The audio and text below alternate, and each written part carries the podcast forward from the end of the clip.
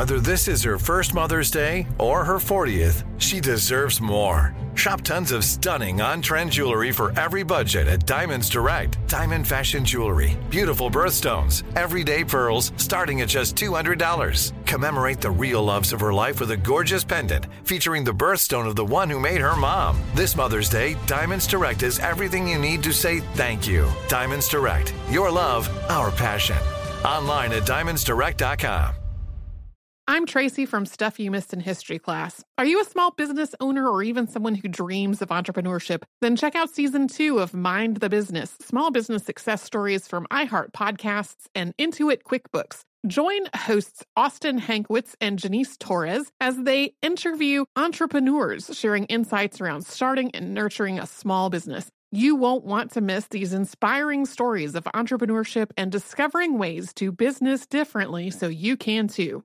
Planning your next trip? Choice Hotels family of 22 brands has over 7,400 locations and the perfect hotel for any traveler you want to be. Like a Cambria Hotel, serving up locally inspired craft cocktails for all my folks who maybe want to meet up and talk about Mad Royals. Check into a Radisson Hotel with flexible workspaces for you strivers who listen during business travel. Or a Comfort Hotel with free hot breakfast, family friendly pools, and big spacious rooms for the parents who listen with their kids and need a little retreat. What are you waiting for? Join Choice Privileges and start earning points your next stay. Find a stay for any you when you book direct at choicehotels.com, where travels come true.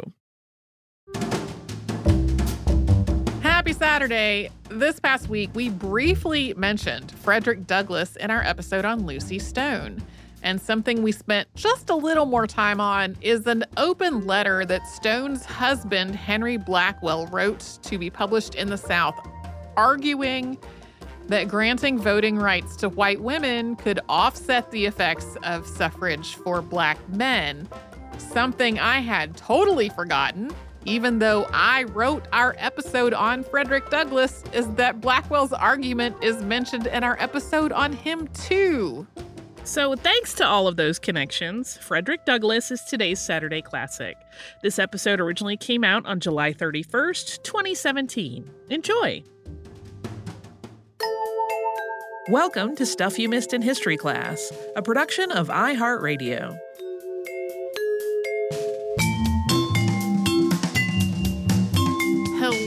And welcome to the podcast. I'm Tracy V. Wilson. And I'm Holly Fry. We are just back from Seneca Falls. Yeah, they were so kind to invite us to convention days. Yes, at the Women's Rights National Historical Park. We had a live show there on Sunday, this past Sunday. It is now Tuesday. We did. Uh, unfortunately, though, we had a little bit of an issue with the recording. Yeah, well, it's a there's a combination of factors. We had the just immense honor of doing our live show in Wesleyan Chapel, which is where the Seneca Falls Convention was held. Uh, as you might imagine, from a, a chapel dating back to that area, it is essentially a big empty space. it's a big box adjacent to the road. Um, so like for a number of reasons it just we were not able to get clear audio of the uh, live show that we did that day. So we are still going to talk about frederick douglass. Yeah. Uh, we'll just do a studio a, version. Yes a studio version of that show. We do definitely though want to thank the folks at the national park service um, and ashley nottingham who was the person who did all of the arranging or a lot of the arranging with us specifically for this. Like thank everyone for having us out because we had a wonderful time. Yeah, we had. I, I was so delighted by just how fun and kind and welcoming and warm everyone was. It was really lovely. Yes. Uh, and it is also a better service to Frederick Douglass to to have a nice clean recording of him rather than uh, the somewhat noisier one from on the day. So today as we just said, we are going to talk about the life and work of orator, writer, statesman, and social reformer Frederick Douglass. Frederick Douglass's work was just tireless and prolific, and we could literally fill a whole episode of our show just listing off the titles of all his writings and all the positions that he held and all the laws that he influenced and all the speeches that he made and all the peoples whose rights he championed during his lifetime. He was even nominated for Vice President of the United States on the ticket with Victoria Woodhull in 1872. just, just as an example of a thing that happened that we're not even going to talk about in detail today. So, our focus is really going to be on how his early life shaped the truly remarkable advocate that he became and the, his work with the two primary causes that he campaigned the most for. He campaigned for a lot of stuff that would all fall under the umbrella of like humanitarianism and human rights in some way. Uh, but the two biggest parts were the abolition of slavery and women's suffrage. Frederick Douglass was born Frederick Augustus Washington Bailey around February of 1818 in a region of Maryland's eastern shore known as Tuckahoe. He was enslaved from birth, and his exact birth date and place of birth are not known. His father was white, and although there was speculation that he may have been the owner or overseer of Douglass's mother Harriet, his identity remains unknown as well. Douglass was separated from his mother while still a baby and sent to live with her parents, Betsy and Isaac Bailey. Betsy was enslaved and Isaac was free, and Betsy was known for her skills as a nurse and her knack for making and using fishing nets, along with being particularly good at growing sweet potatoes. People from all around would come to Frederick Douglass's grandmother to be like, Can you help me out with my sweet potatoes? Because you are the best at growing them. That's a good life skill to have, man. But Betsy's primary duty was actually caring for children, in particular, her five daughters' children. Enslaved women were typically sent right back to work as soon as possible after giving birth, and they were not allowed to raise their own children. So Frederick had very little memory of his mother until the age of about seven. Those years with his grandmother were an odd mix of relative freedom and a growing comprehension that he was not free. The children had few physical comforts. They just they didn't have really playthings or much to eat, but they also had few worries or constraints. In My Bondage and My Freedom, which was one of Douglass's autobiographies, he described the early years of a young enslaved boy as, quote, in a word, he is, for the most part of his first eight years of life, a spirited, joyous, uproarious, and happy boy, upon whom troubles fall only like water on a duck's back. But as he got older, Douglass gradually came to perceive that the cabin that they were living in was not his grandmother's. It and his grandmother, all of the other children, and he himself were in fact the property of someone they knew as Old Master, and that was Captain Aaron Anthony. And Douglass faced a dawning understanding that he would, at some point, be forced to leave his grandmother to begin a life of enslaved labor. That happened when Douglass was seven or eight, and he was sent to the plantation of Colonel Edward Lloyd, who had previously been governor of Maryland and a United States senator. And there, a woman known as Aunt Katy was the one responsible for the children, including some of her own. So she was sort of an exception to the typical behavior that women were not allowed to raise their own children. Aunt Katy's treatment of the children was incredibly cruel, and Douglass often went hungry when she would give his share of food to her own children instead. And it was on Lloyd's plantation that Douglass got to see just a little more of his mother, who was a field hand on another plantation. Even then, however, he didn't see her very often at all, and she died when he was not yet 10 years old. After her death, Douglass learned that, quite unusually for a field hand, she had actually known how to read. And in later years, when racist commentators suggested that his skill with language probably came from his white father, he would insist that the credit should instead go to his mother. He still wasn't at this point in his life big enough to do field work. So while on Lloyd's plantation, Douglass did chores and errands, mainly for Lucretia Auld, who was Captain Anthony's married daughter.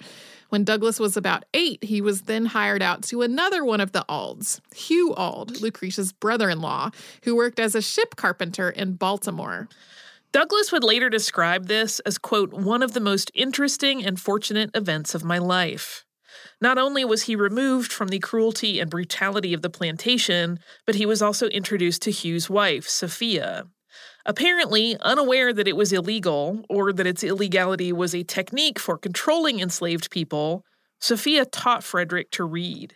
Hugh Auld put a stop to these reading lessons as soon as he found out about them. But it was at this point too late to stop Douglass from learning how to read. And Frederick Douglass had already realized that literacy would be a key to finding his way to freedom. So when Sophia's reading lessons stopped, Douglass started trading his bread to white children that he would run into when he was out on the Auld's errands. And he would do this in exchange for their teaching him a few words out of a Webster's spelling book. He also gradually saved enough money to buy another book, The Columbian Orator. And this was a collection of speeches and essays and poems that had come into use as a school book. It began with general instructions for speaking, and it included the work of men like George Washington, John Milton, Socrates, and Cicero. And this he read and reread, finding a piece called Dialogue Between a Master and Slave particularly compelling. And in that piece of writing, a master chastises his recaptured slave for having run away, and the slave, eloquently dissecting the inhumanity and injustice of slavery, convinces the master to free him.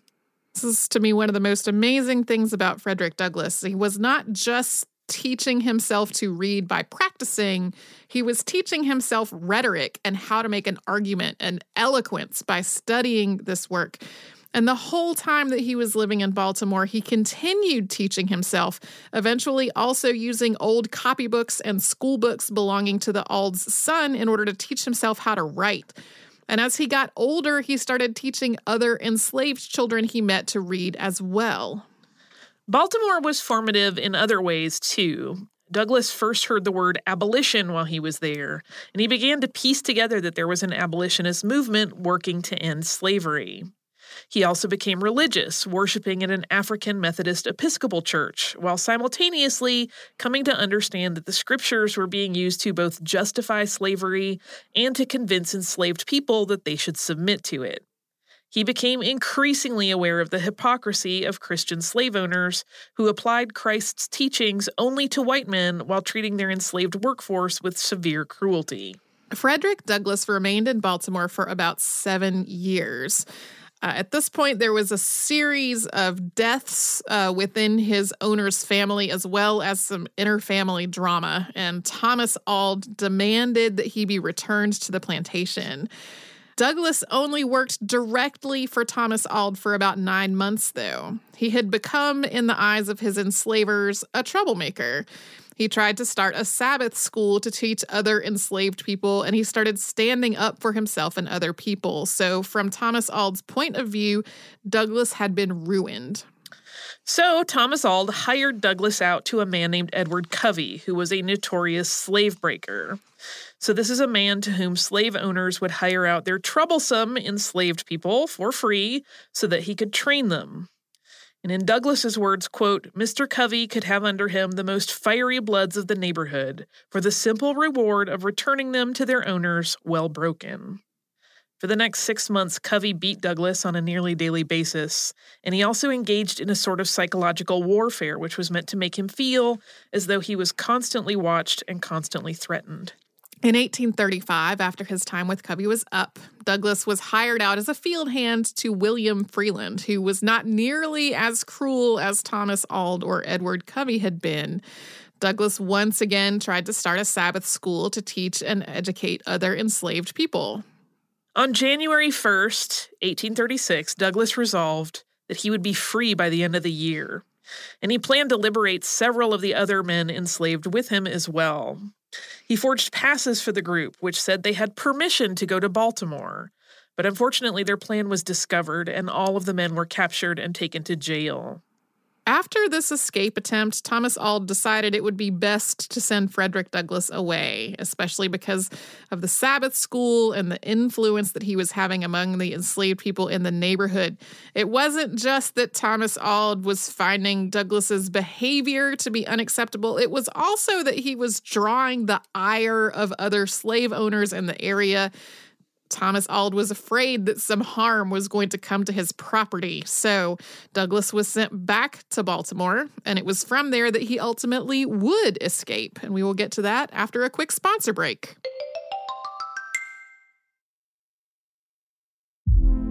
Hey, girlfriends, it's me, Carol Fisher. I'm so excited to tell you about the brand new series of The Girlfriends. In season one, we told you about the murder of Gail Katz at the hands of my ex boyfriend Bob. At one point, a woman's torso washed up on Staten Island and was misidentified as Gail. She spent nine years in Gail's grave, and then she just disappeared. It's almost like it's become this moral obligation to find her. And that's what we're going to do find this missing girlfriend and tell her story with the help of some of your favorite girlfriends from season one, like my producer Anna. Oh my God. My friend Dr. Mindy Shapiro. Hi, it's Dr. Shapiro, and I'd like to speak with the deputy medical examiner. And of course, Gail's sister, Elaine Katz. Having no closure, it kills you. Join us as we try to solve a 35 year old cold case. It's not going to be easy, but it's going to be one hell of a ride. what? I can't believe this. Listen to season two of The Girlfriends, Our Lost Sister on the iHeartRadio app, Apple Podcasts, or wherever you get your podcasts. Imagine you ask two people the same exact set of seven questions. I'm Minnie Driver and this was the idea I set out to explore in my podcast, Minnie Questions. This year, we bring a whole new group of guests to answer the same seven questions, including actress and star of the mega hit sitcom Friends, Courteney Cox. You can't go around it, so you just go through it. This is a roadblock. It's going to catch you down the road. Go through it, deal with it. Comedian, writer, and star of the series Catastrophe, Rob Delaney. I shouldn't feel guilty about my son's death. He died of a brain tumor. It's part of what happens when your kid dies. Intellectually, you'll understand that it's not your fault, but you'll still feel guilty. Alt rock icon, Liz Phair. That personal disaster wrote Guyville. So everything comes out of a dead end. And many, many more. Join me on season three of Minnie Questions on the iHeartRadio app, Apple Podcasts, or wherever you get your favorite podcasts. Seven questions, limitless answers. Hi there, I'm Bob Pittman, Chairman and CEO of iHeartMedia. Welcome to Math and Magic Stories from the Frontiers of Marketing. This week, I'm talking to acclaimed musician and entrepreneur, Mr. Worldwide himself, Pitbull. A lot of artists in general, people that are very creative, sometimes tend to overthink. That's one of my number one rules. Don't ever overthink. You can think ahead, but don't overthink. And what I mean by that is when they start to write a record, they're like, oh, that's not the line oh, that's not this, oh, it's not that. And everybody has a creative process. I'm not knocking it. For me, I just let it flow. In these exciting times, we're looking to the math, the strategy and analytics, and the magic, the creative spark, more than ever. Listen to Math and Magic on our very own iHeartRadio app, Apple Podcast, or wherever you get your podcasts.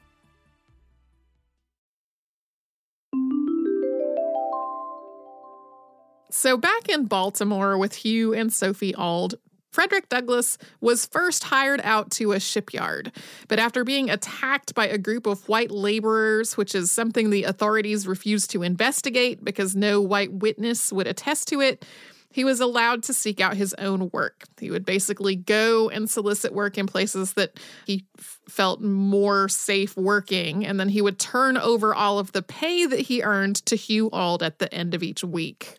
And eventually, Douglass asked for permission to hire himself out during his off hours. And this would allow him to keep the pay above and beyond what was due back to the Aulds, and it was viewed as a huge privilege. He secretly planned to save this pay in order to fund his escape. But his permission to hire his time was revoked after he attended a camp meeting one Saturday night instead of delivering his pay to Hugh Auld on schedule. This pushed Douglass's plans to escape into high gear. He was basically afraid that if he made any kind of wrong move, it was going to become even harder for him to escape. They would be keeping an even closer eye on him. At this point, he had met and fallen in love with a free black woman named Anna Murray. She secured a sailor's uniform for him and gave him some of her savings to fund the way. And then he traveled using identification papers that had been borrowed from a free black man. He traveled by train and then steamboat and left Baltimore and traveled to New York City on September 3rd, 1838. For a long time, he would not tell anyone exactly how he had done this because he was afraid that if he did, that escape route from Baltimore would get shut down.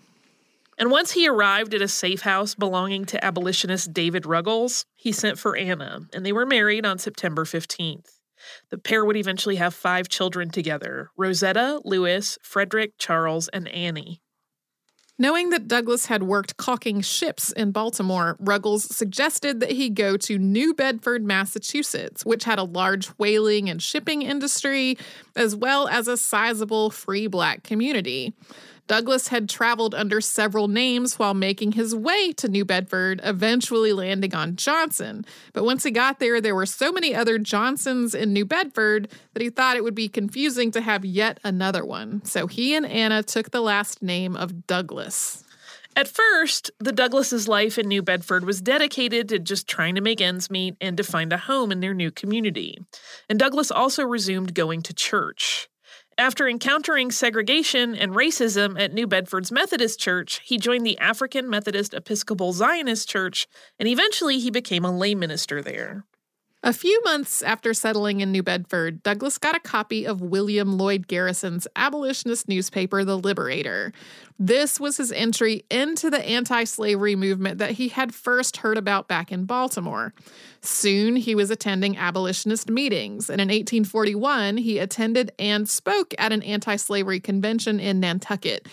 This was his first time really speaking in public, and he didn't think he did a particularly great job. But afterward, John A. Collins of the Massachusetts Anti Slavery Society asked Frederick Douglass to come and work for them as a speaker. He began to travel around the North and Midwest speaking against slavery. And although Douglass had a remarkable ability to draw from his own experience to change hearts and minds, his opposition to slavery was not about his own enslavement. His focus was on humanity as a whole and the inherent brutality and destructiveness of the institution of slavery. But by writing about his own experience, he was giving potential abolitionists, particularly in the North, something many had lacked, and that was a window into the realities of the institution of slavery. This was incredibly important to the success of the movement for abolition. Especially in the North, slavery affected people's lives, particularly white people's lives, in really dramatic ways that they weren't necessarily even consciously aware of. Many wealthy and prominent families had earned their fortunes either directly through the slave trade or through industries that relied on enslaved labor. So even if no one in a community was currently enslaving anyone, it was incredibly likely that its wealthiest and most influential families were living on inherited wealth that came at least in part from slavery. And people were also traveling on roads and railroads and attending schools and working in buildings that had been built by enslaved people, including the U.S. Capitol building. So people were living in a nation that had been built on and financed through slavery, but they often didn't have a conscious connection to what any of that actually meant. That changed as Douglass spoke and wrote about fighting off dogs for crumbs of food, sleeping on bare floors with little protection from the cold, brutal beatings, the murder of an enslaved man named Demby at the hands of an overseer, the willful destruction and separation of enslaved families, and the constant, exhausting work that continued well after the workday was over, as enslaved people then had to care for their own food, care for their quarters, mend their clothes, and on and on.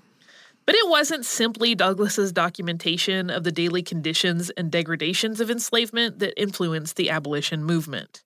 He also wrote extensively on how the institution of slavery impacted the enslavers as well as the enslaved. By making enslaved people into a class that was supposedly less than human, enslavers were also corrupting their own humanity. These were all things that Douglass had experienced and learned and thought about during his years of enslavement, and he was particularly adept at putting them into words in a way that motivated readers and listeners to act. We should make clear he wasn't the only previously enslaved person that was writing and speaking about their own experience, but he did become particularly famous. In 1845, he published the first of three autobiographies Narrative of the Life of Frederick Douglass, an American Slave, in part to debunk critics' claims that he was too eloquent to have ever really been a slave. And in it, he detailed the experiences that we talked about in the first part of our episode today including naming who his owners had been. And that was a colossal risk. Under fugitive slave laws, he could be captured and returned to Maryland. And as his book became a bestseller, he left the country, sailing for Liverpool on August 16th of 1845. He arrived in Britain just before the start of the Great Famine in Ireland. As a side note, this was not the only time that Frederick Douglass would have to flee the country. He did again in 1859 after John Brown's raid on Harper's Ferry, after investigators found a letter that Douglass had written that could have led to his being named as a co conspirator. Douglass, at that point, didn't return home until 1860 as the nation was careening towards civil war after learning that his daughter, Annie, had died at the age of 11. So, jumping back to 1845, for nearly two years, Douglass traveled around the British Isles and spoke against slavery and for civil rights. And while he was there, British supporters raised the funds to purchase his freedom. Thomas Auld first sold him to Hugh Auld for the sum of $100, and Hugh released him from slavery on December 5, 1846. Douglass returned to the United States the following year, and he and his family moved to Rochester, New York. Douglass received some criticism for allowing himself to be purchased, since to some it legitimized the institution that he was fighting against. They basically thought he was being complicit in the very thing that he was advocating to have abolished. But from Douglass's point of view, he had a calling and a duty to return to the United States and continue to fight slavery, something he would best be able to do if he was not simultaneously trying to evade capture or captured and returned south. Of course, the Civil War started in 1861, and by that point, Frederick Douglass was one of the most famous black men in the United States. Although the South was fighting the war in large part to protect and expand the institution of slavery, at first the North was fighting primarily to preserve the Union. Douglass became an outspoken advocate for making the abolition of slavery one of the Union's goals as well. And he also recruited for the Union Army, and two of his sons served in the 54th Massachusetts Volunteer Infantry. In 1863, Douglass met with Abraham Lincoln about the treatment of black soldiers fighting for the Union and advocated for their receiving equal pay. Of course, the abolition of slavery did ultimately get folded into the Union's goals in the Civil War. And when the war was over, slavery was indeed abolished. Douglass then turned his attention to protecting the lives and civil rights of African Americans, including campaigning for the right to vote. He also encouraged abolitionist organizations to turn their attention to Native Americans, whose condition he called, quote, the saddest chapter in our history. Frederick Douglass never uh, like looked at an accomplishment and then said, "Okay, we're done now." if the if the thing he had been campaigning for was successful, he would then find the next thing. Yeah. And after the war, he also held a number of social and political positions, including charge d'affaires for the Dominican Republic, minister, resident, and consul general to Haiti, and the recorder of deeds of the District of Columbia. He served as president of the Freedmen's Savings Bank and he was on the board at Howard University. The list of accomplishments and appointments that he had goes on and on and on. It is quite lengthy. Um, and even before the Civil War, Frederick Douglass had become a supporter of women's rights. And especially because we were uh, originally giving this episode as a live show at convention days in celebration of the anniversary of the Seneca Falls Convention, made a lot of sense to spend a little more time on that, which we are going to do after another quick sponsor break.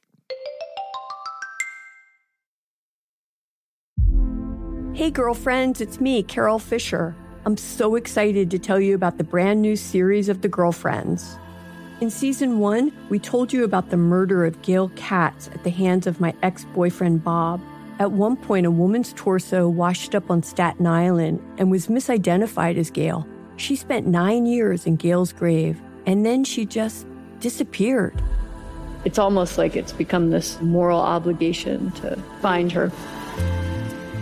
And that's what we're going to do find this missing girlfriend and tell her story. With the help of some of your favorite girlfriends from season one, like my producer Anna. Oh my God. My friend Dr. Mindy Shapiro. Hi, it's Dr. Shapiro, and I'd like to speak with the deputy medical examiner. And of course, Gail's sister, Elaine Katz. Having no closure, it kills you. Join us as we try to solve a 35 year old cold case. It's not going to be easy, but it's going to be one hell of a ride. what? I can't believe this.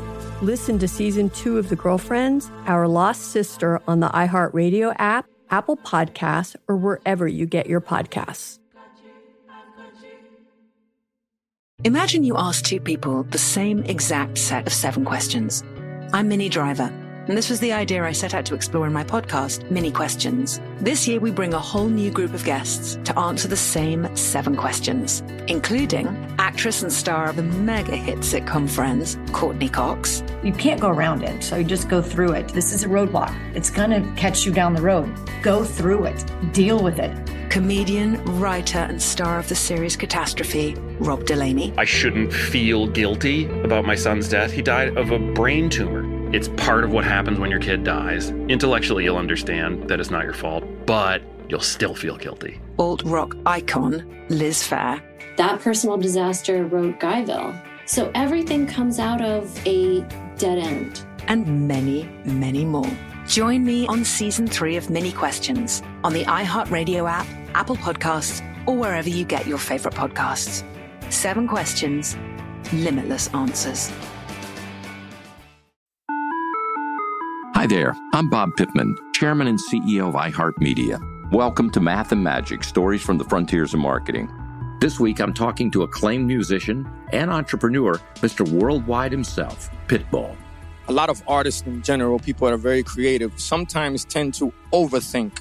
That's one of my number one rules. Don't ever overthink. You can think ahead, but don't overthink. And what I mean by that is when they start to write a record, they're like, oh, that's not the line. Oh, that's not this. Oh, it's not that. And everybody has a creative process. I'm not knocking it. For me, I just let it flow.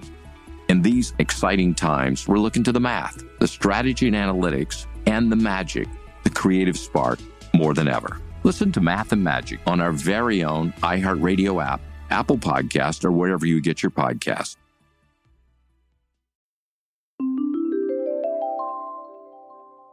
Frederick Douglass first met Susan B. Anthony in 1845, but his direct involvement with the movement for women's suffrage really started after he moved to Rochester with his family in 1847.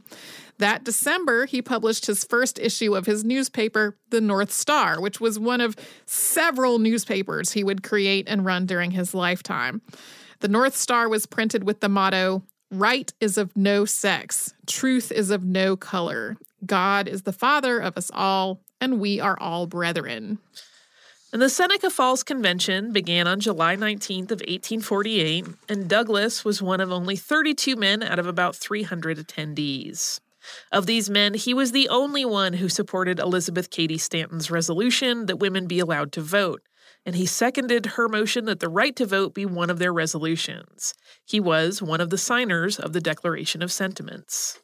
Another women's rights convention was held uh, almost immediately in Rochester on August 2nd of 1848, and Lucretia Mott and Elizabeth Cady Stanton recommended that Douglass be made its chair. Although he ultimately wasn't, he did attend and speak at this convention as well, and both conventions uh, were covered in the newspaper The North Star. This was really um, like Frederick Douglass was already under a huge amount of scrutiny because he was a black man living in America, and becoming involved in the women's rights movement brought on a whole other layer of scrutiny because men who were involved in the movement were viewed with extreme suspicion and derision. There was a lot of undertone of like, something must be wrong with you for you to be into this. Yeah, so there's definitely a lot of bravery in that move. And in addition to being actively involved in the movement for women's rights and suffrage, Douglass took those ideas back with him to the movement for abolition. In 1848, Douglass presided at the National Convention of Colored Freedmen in Cleveland. And under his leadership, the convention passed a resolution affirming equality between the sexes, and women were actively invited to participate. Douglass presided over and introduced similar affirmations at other abolitionist meetings as well. Although, obviously, there were also black suffragists such as Ida B. Wells Barnett and Anna Julia Cooper, the suffrage movement as a whole was largely focused on the needs and wants of relatively affluent white women. Like, if you read the Declaration of Sentiments, there are parts in it about things like your property becoming your husband's property when you marry. So, we're starting from the foundation of women affluent enough to have property. It's kind of a narrow segment of women. At the end of the Civil War, Reconstruction efforts to guarantee civil rights, including the right to vote, to former slaves and their descendants, clashed with this focus of looking for voting rights for white women. At first, it actually seemed as though these two movements for suffrage could combine. At the first Women's Rights Convention after the Civil War, its name was changed to the Equal Rights Association, which would work toward universal suffrage, not just suffrage for women. And Frederick Douglass was one of the Equal Rights Association's three vice presidents. But as the Reconstruction amendments to the Constitution were drafted, a schism developed within the movement. The May 1869 meeting of the Equal Rights Association took place after Congress had passed the 15th Amendment as it was up for ratification by the states. This amendment read, quote, the right of citizens of the United States to vote shall not be denied or abridged by the United States or by any state on account of race, color, or previous condition of servitude. So this amendment made no reference to the right to vote as related to sex. And Douglass was willing to accept this less than universal suffrage because he knew how much resistance there was to women's voting rights in much of the nation. And he thought it was likely that the 15th Amendment could only be ratified if it didn't include women. He also thought that white women wanted the right to vote but had other ways to take political action, while overall the black population desperately needed to vote because they had no other means to take political action themselves. Of course, many of the Equal Rights Association vehemently disagreed. In the ensuing discussion, Douglass said, quote, when women, because they are women, are dragged from their homes and hung upon lampposts, when their children are torn from their arms and their brains dashed out upon the pavement, when they are objects of insult and outrage at every turn, when they are in danger of having their homes burnt down over their heads, when their children are not allowed to enter schools, they will have an urgency to obtain the ballot equal to black men. Someone from the audience then asked whether this was not also true of black women as well, and he answered, Yes, yes, yes, it is true of the black woman but not because she is a woman, but because she is black. So he was basically pointing out that like yes, it was right and and important for women to have the right to vote, but the need was a lot more dire for black people to have the right to vote. The debate over the 15th Amendment split the Equal Rights Association. At the conclusion of the meeting, it was disbanded, with Susan B. Anthony and Elizabeth Cady Stanton forming the National Woman Suffrage Association to, once again, focus only on voting rights for women, even to the extent of directly opposing the 15th Amendment. Those who supported the 15th Amendment formed the American Woman Suffrage Association. We should also make it clear that this was not just an ideological dispute over the wording of the 15th Amendment and whether it included any references to sex or gender. There was also explicit racism at work, with Elizabeth Cady Stanton, for example, saying, quote, What will we and our daughters suffer if these degraded black men are allowed to have the rights that would make them even worse than our Saxon fathers? I also kept finding reference to a quote by Susan B. Anthony about how she would rather cut off her right arm than campaign for vote for black people before women. I couldn't find the original place where she purportedly said that, but it came up over and over.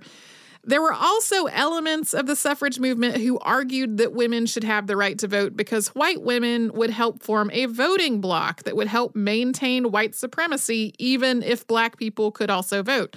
And one such advocate of this was Henry B. Blackwell, husband of suffragist Lucy Stone.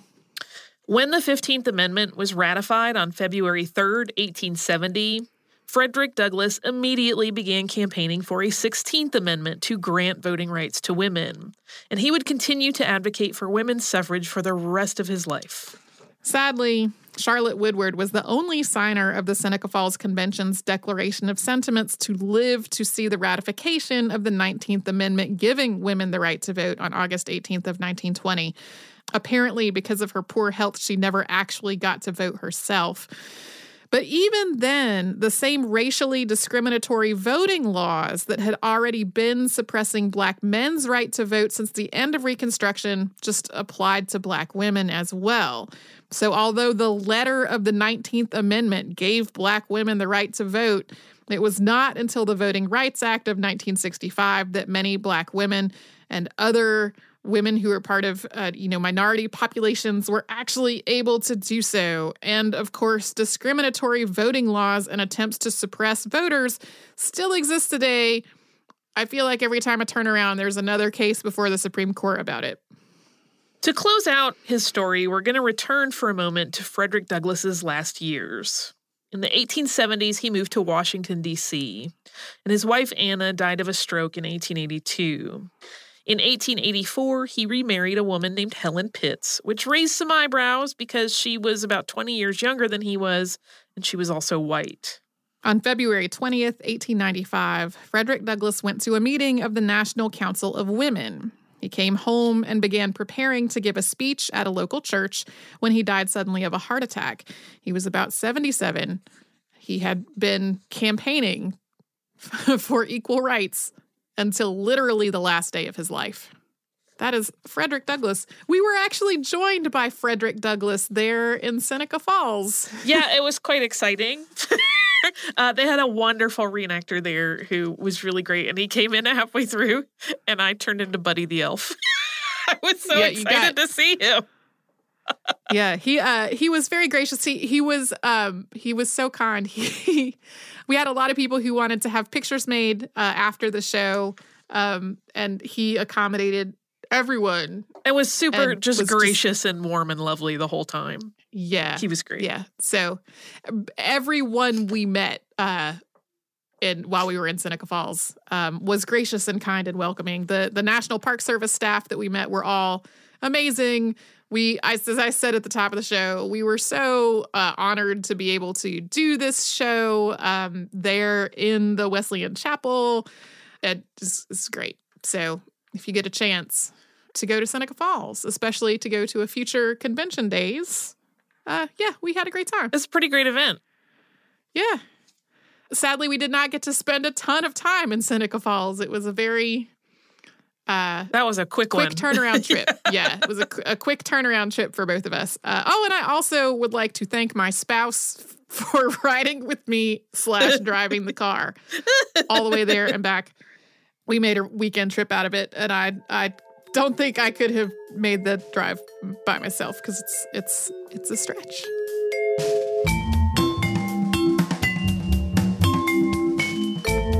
Thanks so much for joining us on this Saturday. Since this episode is out of the archive, if you heard an email address or a Facebook URL or something similar over the course of the show, that could be obsolete now. Our current email address is historypodcast at iheartradio.com. Our old How Stuff Works email address no longer works.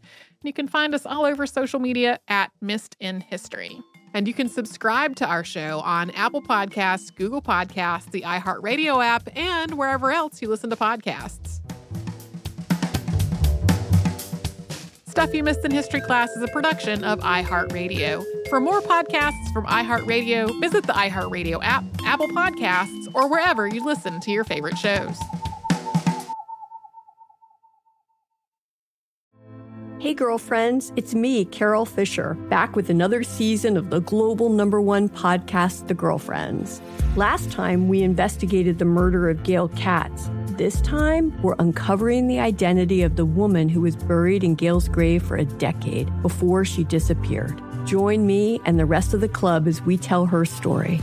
Listen to season two of The Girlfriends, Our Lost Sister on the iHeartRadio app, Apple Podcasts, or wherever you get your podcasts. I'm Stephanie J. Block. And I'm Mary Lee Fairbanks. And we host Stages Podcast. Binge close to 100 episodes. Hear the inside stories from backstage and behind the scenes as we go beyond the resume and into the heart of creativity and what it really takes to be in the business of show business. Don't miss our chats with the season's Tony nominees. If you love theater and entertainment, you are going to love Stages Podcast. Subscribe to Stages Podcast wherever you listen to your podcasts and visit us at stagespodcast.net.